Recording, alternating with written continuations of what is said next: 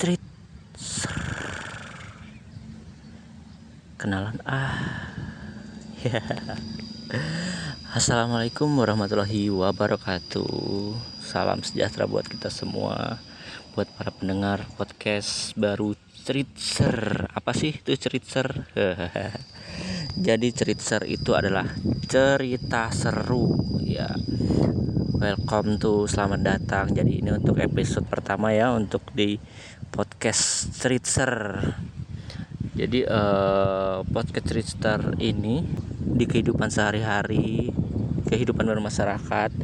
Jadi apa pun itu dari masa kecil, masa sekolah, ya kehidupan sehari-hari dalam lingkup pekerjaan. Jadi itu untuk hal-hal yang mungkin nanti kita akan bahas ya. Jika punya cerita lucu bisa untuk komen bisa untuk sharing dan nanti kalau emang itu cerita itu menarik itu bisa nanti kita hubungin kita telepon dan untuk kita bahas bersama-sama di sini. Nama panjang saya adalah Wastito dan biasa dipanggil Tito. Dan kami adalah Tito. Sritzer episode ini wah kali ini untuk episode kali ini adalah perkenalan. Kenapa harus membawa tema episode ini dengan perkenalan? Maka kita ambil di sini tuh namanya Treacher. Uh, Treacher itu kepanjangan dari cerita seru. Uh, jadi intinya seperti itu teman-teman. Untuk cerita-cerita seru tuh uh, kita hanya untuk ngobrol ngobrol biasa. Untuk pengalaman apa sih yang biasa kita temuin sehari-hari dan itu cerita itu seru untuk kita bahas. Dan di sini kita berbagi cerita untuk itu. Entah mungkin ada di cerita waktu kecil atau cerita di waktu SD SMP dengan lingkungan sekitar ada teman-teman yang uh, biasanya asik uh, ngeselin. Nah itu bisa. Ada yang kemungkinan ada teman-teman yang lucu-lucu imut-imut kayak marmut. Nah itu nanti itu hal-hal seperti itu yang bakalan kita bahas.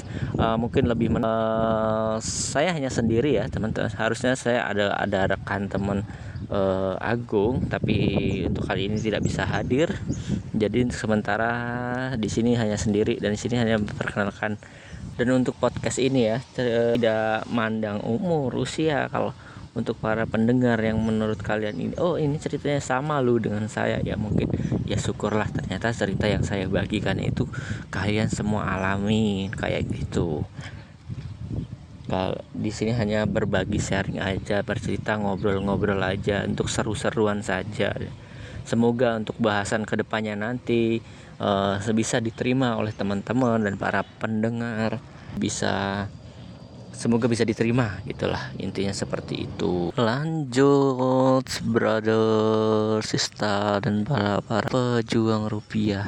Nama saya Yohanes Wastito dan uh, saya lahir di Kalianda Lampung Selatan di 28 tahun yang lalu. Jadi seperti itu. Untuk orang tua di mana? Ya untuk orang tua itu saya asli Jawa dan ibu itu kalian ada juga Jawa cuman tinggalnya di Lampung. Jadi bisa dibilang Japung gitu ya. Um, untuk tinggal orang tua lebih domisilinya itu di Padang Cermin.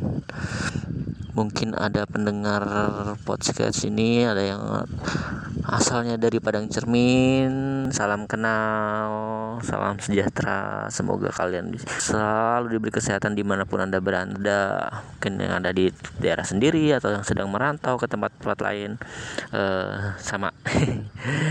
Saya juga anak perantauan. Seperti itu. Jadi untuk orang tua tinggal di Padang Cermin suatu masa kecil saya saya sekolah dasar ya. E, jadi kalau zaman dulu kayaknya sekolah TK terlalu mewah. Jadi orang tua hanya bisa masuk di sekolah dasar. Sekolah dasarnya di mana? Ya sekolah dasarnya dulu itu saya di SD sekarang apa ya? Mungkin kalau kalau dulu saya itu masih SD 5 Wates. SD 5 Wates itu dulu di Wonorjo Wonorjo ya.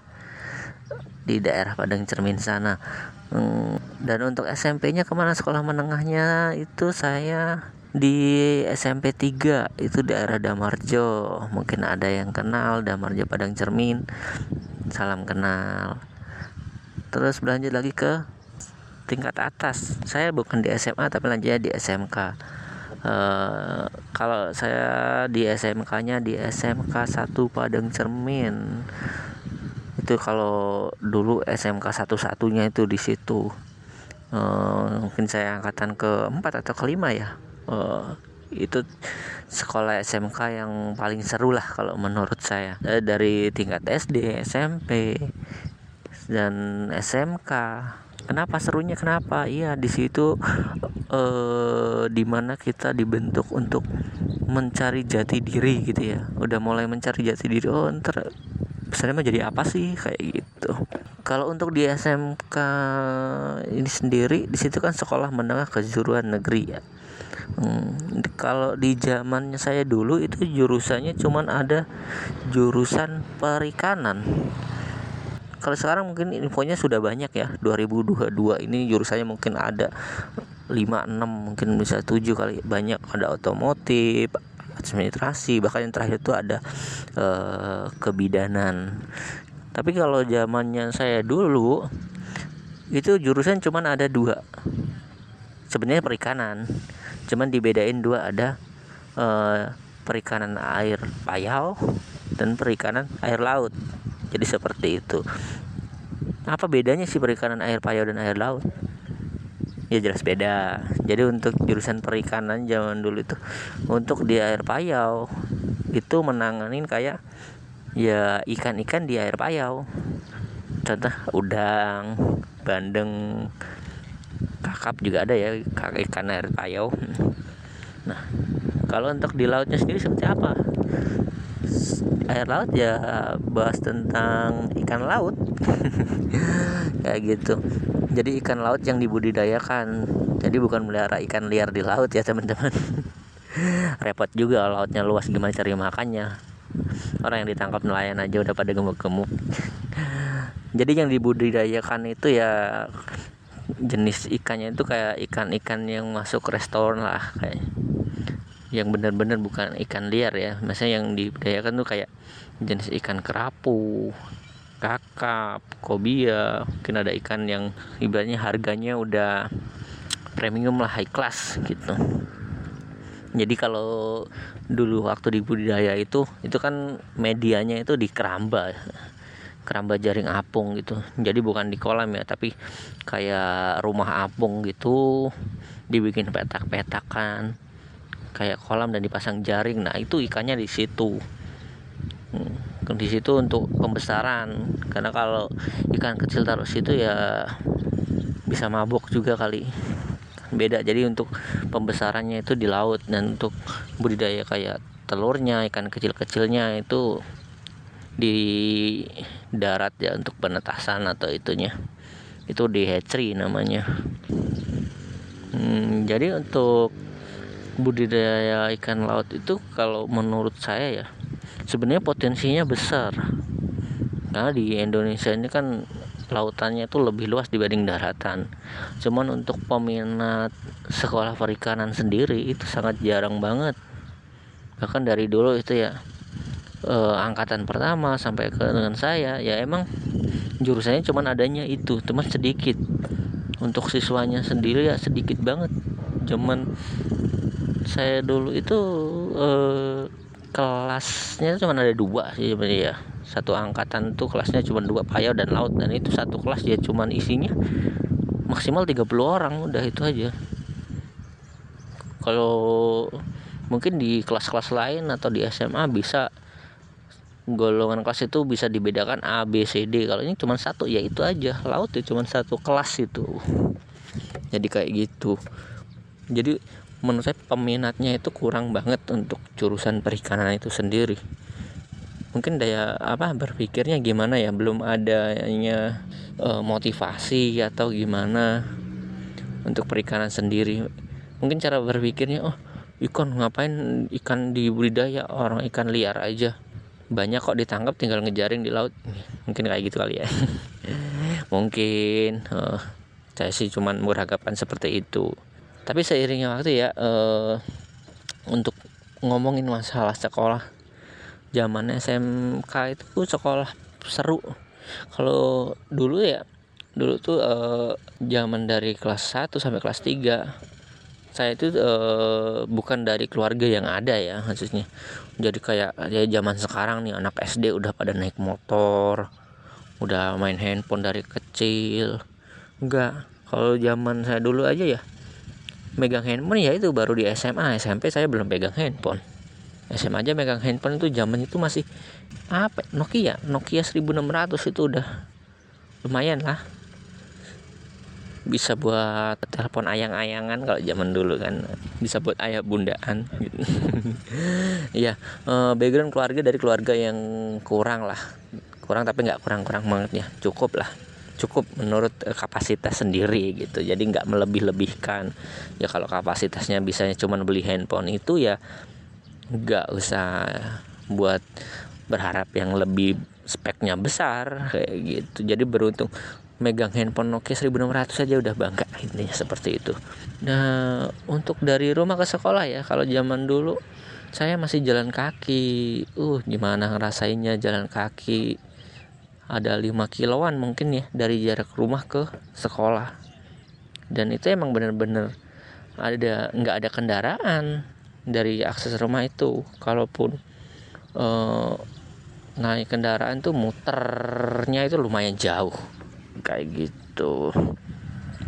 Tiap hari uh, saya sekolah ya nggak full bener-bener tiga tahun karena kepotong PKL jadi ada dua tahun setengah lah mungkin. Dari kelas 1 kelas 2 itu tiap hari. Kecuali hari libur minggu ya itu baru nggak jalan kaki. Jadi setiap hari Senin sampai Sabtu uh, itu jalan kaki berangkat sekolah. Uh, kalau dulu di barengan saya tuh ada tiga teman ya. Anak mungkin uh, yang sekarang udah pada maju mungkin ya. Uh, info terakhir yang satu ada udah berkeluarga kerja di Tangerang yang satu uh, ada di Palembang kayaknya. Nah, mungkin kalau ya mereka denger ya bagus lah. Gimana apa kabarnya sekarang? Kita ada terpisah. Sedangkan saya sendiri sekarang ada di Bekasi kayak gitu. Jadi untuk kegiatan sehari-harinya tuh ya kalau berangkat sekolah bangun pagi. Nggak ada yang namanya kesiangan. Apalagi kalau untuk di SMK ini ya. Sangat tertib dulu jamnya apalagi kalau ada hari khusus tuh hari Sabtu itu uh nggak ada yang namanya kata telat. Hukumannya bukan dijemur di lapangan lagi itu kalau sampai hari Sabtu telat. Bisa disuruh guling-guling jungkir di lapangan nah itu luar biasa karena pendidikannya dari uh, eh, TNI jadi pola didik untuk mentalnya harus seperti itu ngikutin aturan mereka kayaknya beda banget kalau zaman anak sekarang. Kalau di sekolah sekarang nih kayaknya anaknya dididik sama guru baru dicubit baru dimarahin dengan nada yang agak tinggi. Yang datang di sekolah orang tuanya mencak-mencak dia makanya uh, agak beda banget. Kalau zaman dahulu mah ya kayak gitu. Zaman saya sekolah itu uh, kesalahan dari siswanya atau anak-anak didiknya itu udah uh, ya itu urusan gurunya dengan cara apa mereka mendidik yang penting tidak sampai menghilangkan nyawa kan nggak mungkin juga. Sekolah mau ngilangin nyawa kan kalau cuman teguran uh, sini jungkir sana dijemur dibentak ya itu wajar. Karena mungkin kita terlalu bandel menurut mereka dengan harus dengan cara seperti itu mendidiknya kayak gitu. Untuk jamnya masuk pagi nih. Pagi dari jarak 5 kilo nih dari rumah ke sekolah dengan jarak 5 kilo itu berangkat dari rumah bisa setengah 6 bisa jam 5 lewat-lewat dikit lah kayak gitu. Itu jalan kaki bener-bener jalan kaki. Ada kendaraan itu udah mau deket-deket sekolah dan itu jarak dari sekolahan naik angkot ya. Dari kita dari rumah akses rumah sampai ketemu angkot itu udah tinggal dikit lagi sebenarnya kalaupun jalan kaki juga ya berapa? 15 menit kali. Jalan kaki. Dan itu naik angkotnya cuman di situ. Naik angkot cuma 5 menit buat nyambung perjalanan. Ya itu karena mungkin agak-agak gengsinya juga ya. Udah jalan jauh nyampe bawah baru naik angkot. Karena rumahnya di pegunungan. Untuk di SMK ini kan pendidikannya kalau zaman dulu tuh benar-benar diikut dengan aturan TNI untuk di setiap hari Sabtu itu ada yang namanya pendidikan bintal. Itu yang saya sebutin tadi itu. Kenapa hari Sabtu tuh nggak boleh yang namanya telat? Bintal tuh apa? Bintal itu bimbingan mental. Jadi eh, apa yang kegiatannya di hari Sabtu itu ya kayak kalau dulu ada pelajaran PBB ada PBB itu sih? Baris berbaris ya. Iya nah kayak kayak gitu tuh. Terus uh, dan itu benar-benar dilatihnya dari TNI sendiri langsung.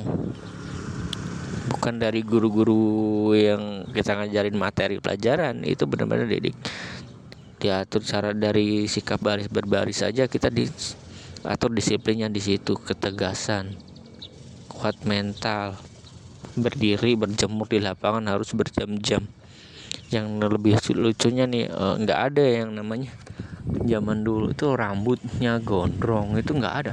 Kalau udah rambut kerasa nutup kuping aja itu udah langsung diambilin gunting dipetakin pulang-pulang pada botak udah tuh.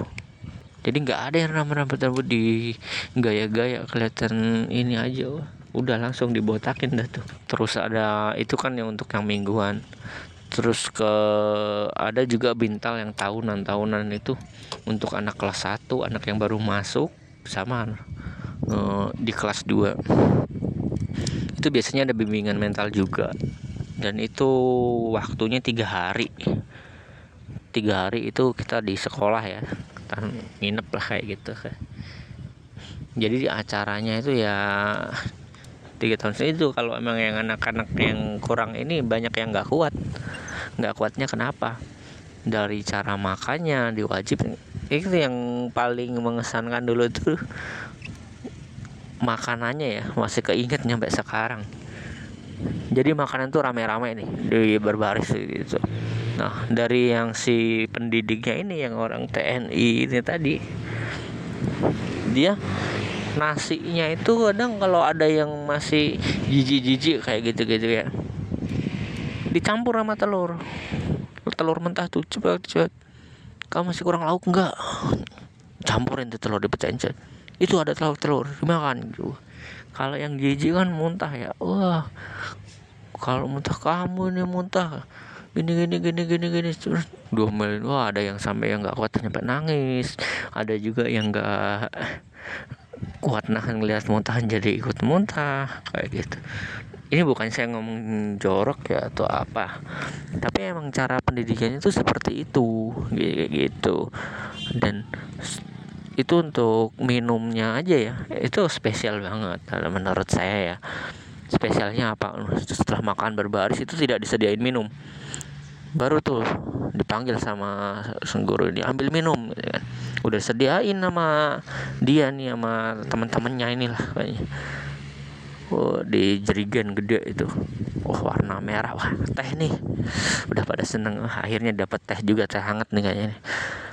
Pada seneng uh, udah dibagi-bagiin. Jangan ada yang minum. Minumnya harus bareng-bareng. Karena kita di sini semua sama. Kalau salah satu salah semua. Ikut satu ikut semua. Set pas sudah selesai mangan udah, udah ada denggi juga tuh udah mau diminum ternyata. Yang dikasih itu bukan teh biasa. Emang bener teh warnanya merah tapi itu airnya bortowali gimana rasanya itu minum teh bortowali pahitnya gimana rasanya? Tapi menurut mereka ya bagus minum pahit itu obat ya tapi ada yang nggak doyan pahit juga akhirnya makin muntah. Wah, yang harus minum harus habis. Kalau bawahnya ada yang dikit-dikit itu kan dikasih waktu nih jam makan siang atau makan sore itu makan bareng-bareng ya. Jam sekian harus selesai makan bereskan. Harus bersih. Kalau emang ada yang belum bersih itu temen yang sampingnya harus ngebantuin buat ngabisin itu makanan atau minumannya wah luar biasa dia bener-bener dites banget itu. Masih ada yang lambat nih beberapa orang. Harus habis harus habis. Kenapa? Ini Jiji mau minum nggak boleh minum air tawar. Oh kamu nggak mau ikut aturan sini kalau sekarang mungkin oh lebih baik mau gue mutus sekolah daripada sekolah di sini dididik seperti ini. Mungkin anak kayak gitu kali sekarang ya ada yang nyeletuk nih kan pak boleh minum air putih nggak? Ini nasinya udah terlalu ini kurang suka dan minumnya pahit nggak ada air putih. Permen mau katanya kan. Iya boleh pak. Permen permen katanya kan. Kasihlah permen. Tapi yang minta itu kan nggak cuma satu orang yang belum selesai ngabisin makanannya itu. Ada sekitar 7 sampai 15 orang siswa lah itu yang masih belum selesai menghabiskan makanannya. Akhirnya apa di challenge lagi dikasih tantangan lagi ini sama TNI nya sama gurunya ini. Saya kasih permen tapi harus dibagi rata dengan teman-teman yang belum selesai. Semua harus kebagian wow udah pada mikirnya wah lumayan dapat permen satu-satu nggak taunya apa. Ya permen satu itulah dibagi buat rame-rame. Aduh seru banget nih untuk cerita-cerita itulah. Pengen sih sebenarnya balik kayak kayak dulu cerita. Kan kalau sekarang tuh udah punya keluarga udah ini mikirnya pengen sekolah. Kalau dulu orang sekolah pengennya lah nggak usah sekolah. Jadi serba salah ya atau gimana ini? Kalau dari teman-teman pendengar nih gimana ceritanya lebih pengen sekolah di kembali ke masa sekolah atau masa yang sekarang? Ya, boleh di sharing komen. Dan itu ya untuk masa-masa yang paling dikangenin di SMK tempat saya sekolah dulu itu ya itulah. Untuk acara-acara bimbingan mental itu jadi jarang-jarang. Dan itu sangat berguna untuk sekarang ya. Gue merasa banget berasa banget itu sangat berguna karena di waktu eh, PKL ya udah mau naik kelas 3 itu kan ada yang namanya PKL praktik kerja lapangan. Itu di setiap siswa itu dikirim ke beberapa perusahaan. Dan saya dapat itu di Pulau Tanjung Putus ya. PT apa itu? Nyampe lupa. PT Pacific PT Pacific and Farm Nah, jadi itu untuk udah mulai PKL di pembesaran budidaya ya, pembesaran ikan kerapu, kobia, terus ada ikan kertang. Jadi ikan-ikan bawal bawal air laut ya bawal bukan air tawar tapi air laut. Dan dari situ kita juga berasa bimbingan mentalnya itu berguna ya di situ bisa dipakai. Karena begitu pas PKL di situ kita berhubungan dengan orang-orang banyak dengan di situ kan yang namanya perusahaan ya. Banyak orang berdatangan dari mana-mana. Ada yang dari ujungnya Lampung dari kota dari ini semua jadi satu. Dan itu karakternya beda-beda. Dan di situ tuh yang namanya gesekan di dalam pekerjaan itu ya udah pasti ada. Hasil dari sekolah bimbingan mental itu itu bisa kepakainya apa? Dan kita nggak nggak mudah yang namanya itu e, menyerah namanya e, minder itu nggak ada lagi sifat-sifat seperti itu. Itu benar-benar kita udah e, PKL itu benar-benar di tujuannya untuk ya kita udah ini loh gambaran nanti setelah kamu lulus sekolah, apa sekolah kamu terjun di kehidupan sehari-hari dengan ya pekerjaannya ya seperti ini gitu. Kamu udah bukan anak sekolah lagi mulai dari sini kayak gitu. Kamu harus bisa mandiri. Nah, itu udah tertanam ya dengan modal-modal yang itu. Uh, jadi udah bisa langsung berbaur dan benar ternyata ya. Uh, dari PKL itu PKL kan hanya berapa bulan kalau tuh berapa sih tiga bulan tiga bulan PKL uh, eh, dapat tawaran langsung dari perusahaannya. Gimana kalau kamu langsung lanjut kerja aja? Bisa nggak nanti setelah lulus kerja? Tawarannya kayak gitu ada dua opsi. Nah, dan saya terus uh, akhirnya punya pilihan nih. Saya dulu berdua sama teman saya. Ada satu sekolah satu ini PKL ditempatkan yang sama. Dan kita diskusi dulu nih gimana kalau kita ngelanjut PKL-nya diperpanjang? Kayak gitu. Udah tahu pekerjaan dan PKL juga zaman itu PKL dibayar. PKL dibayar dengan gaji yang sama dengan karyawan di situ. Wah gimana nggak enaknya itu? Masih anak sekolah udah tahu dapat gaji.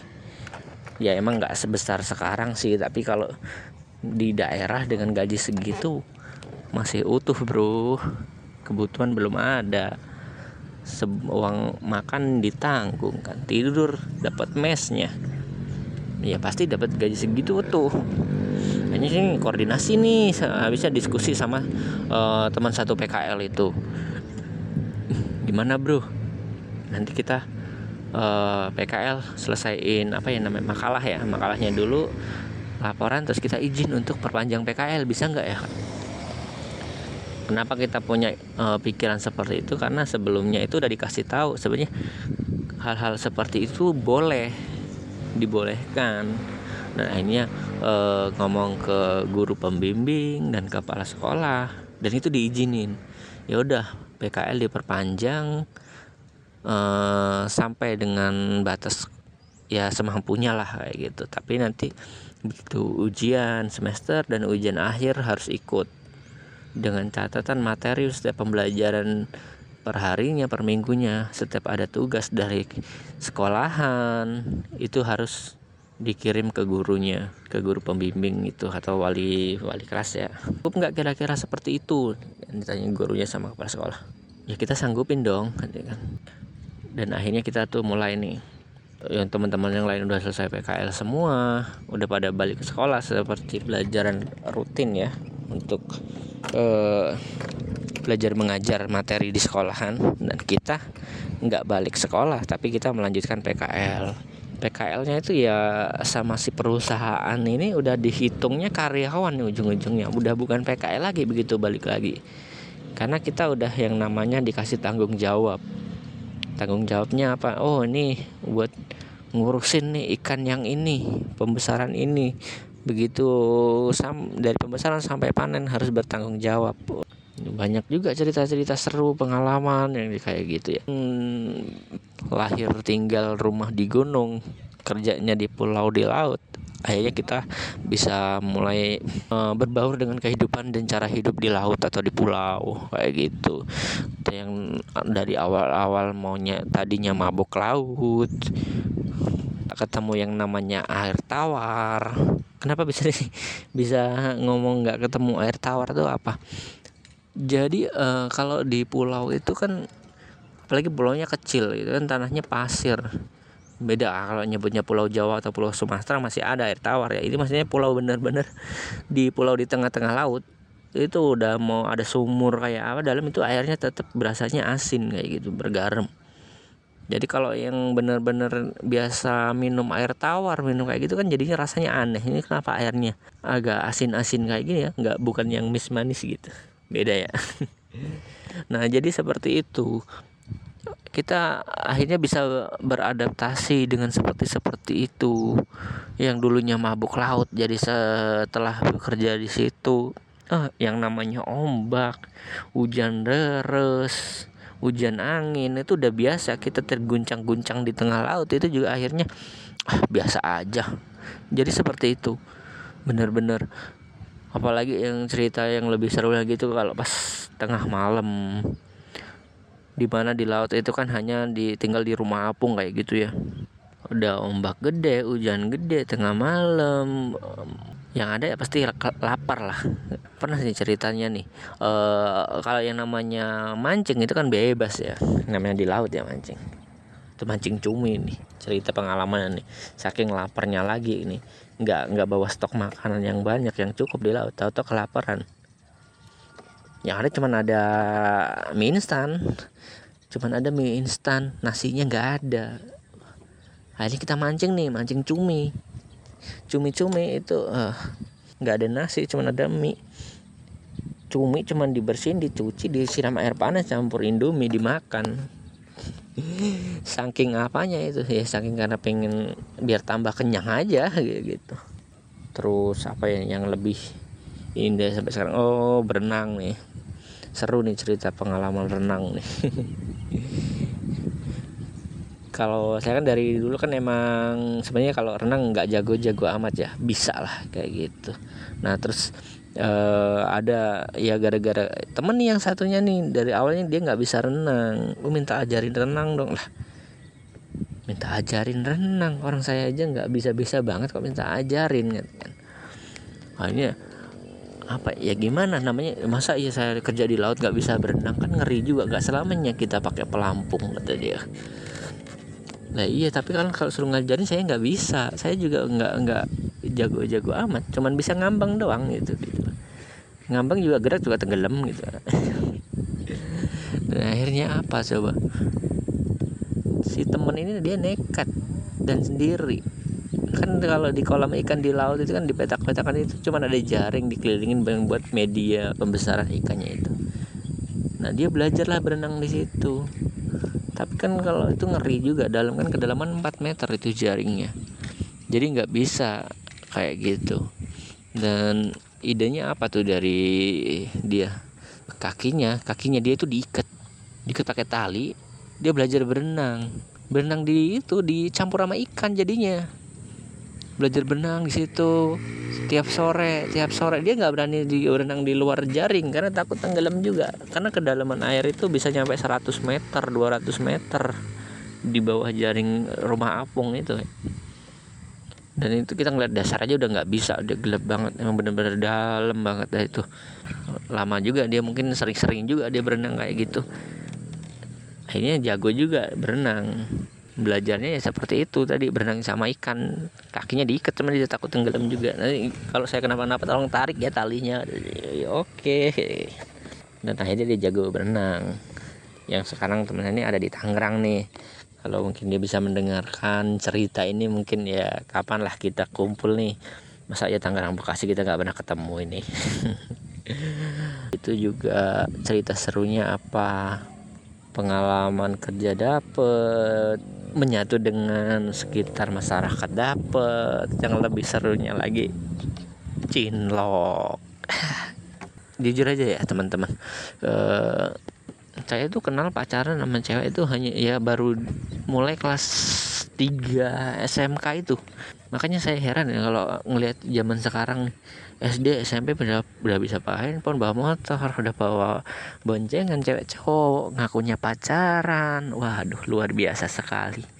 Maju sekali zaman sekarang ya.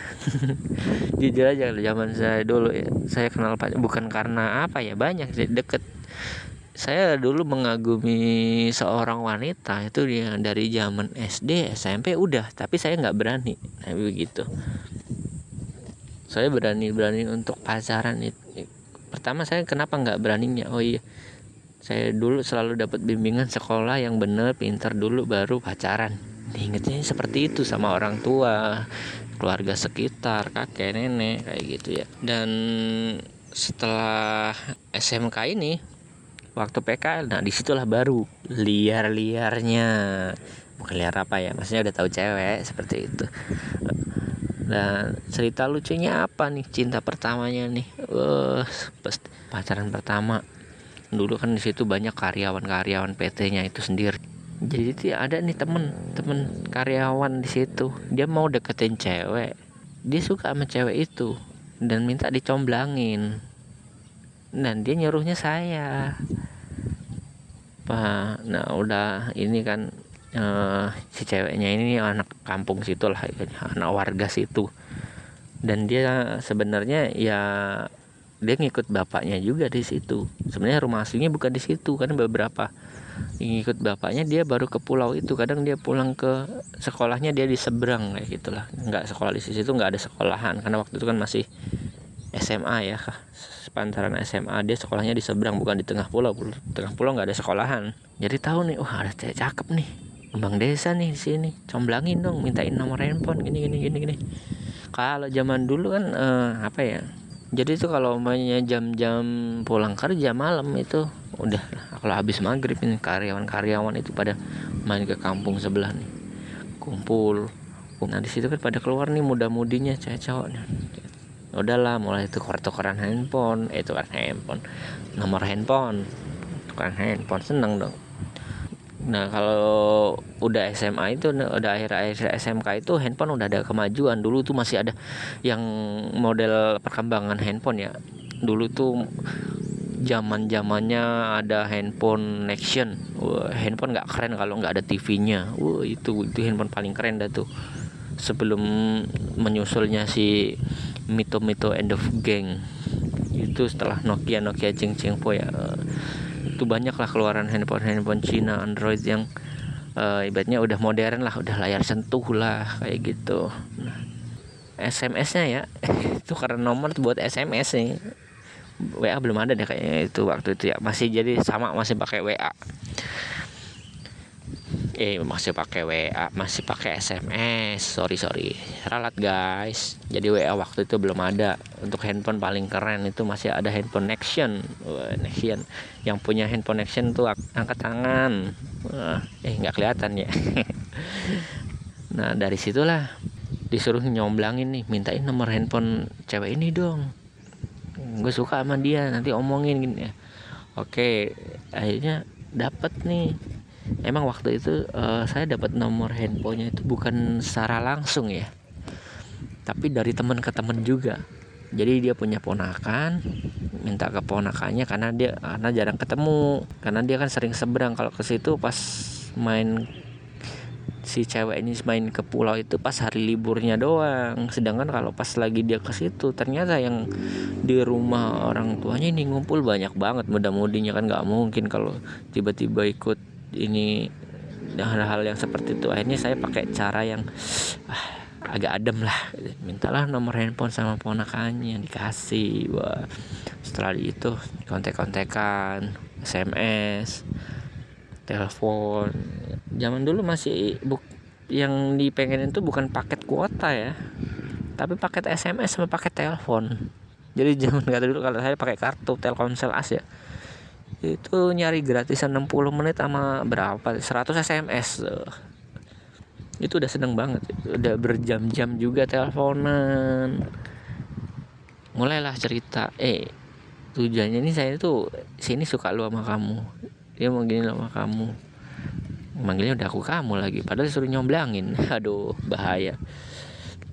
Eh berjalan waktu akhirnya ternyata eh ternyata si cewek ini sukanya bukan nama temen aku malah sukanya sama aku.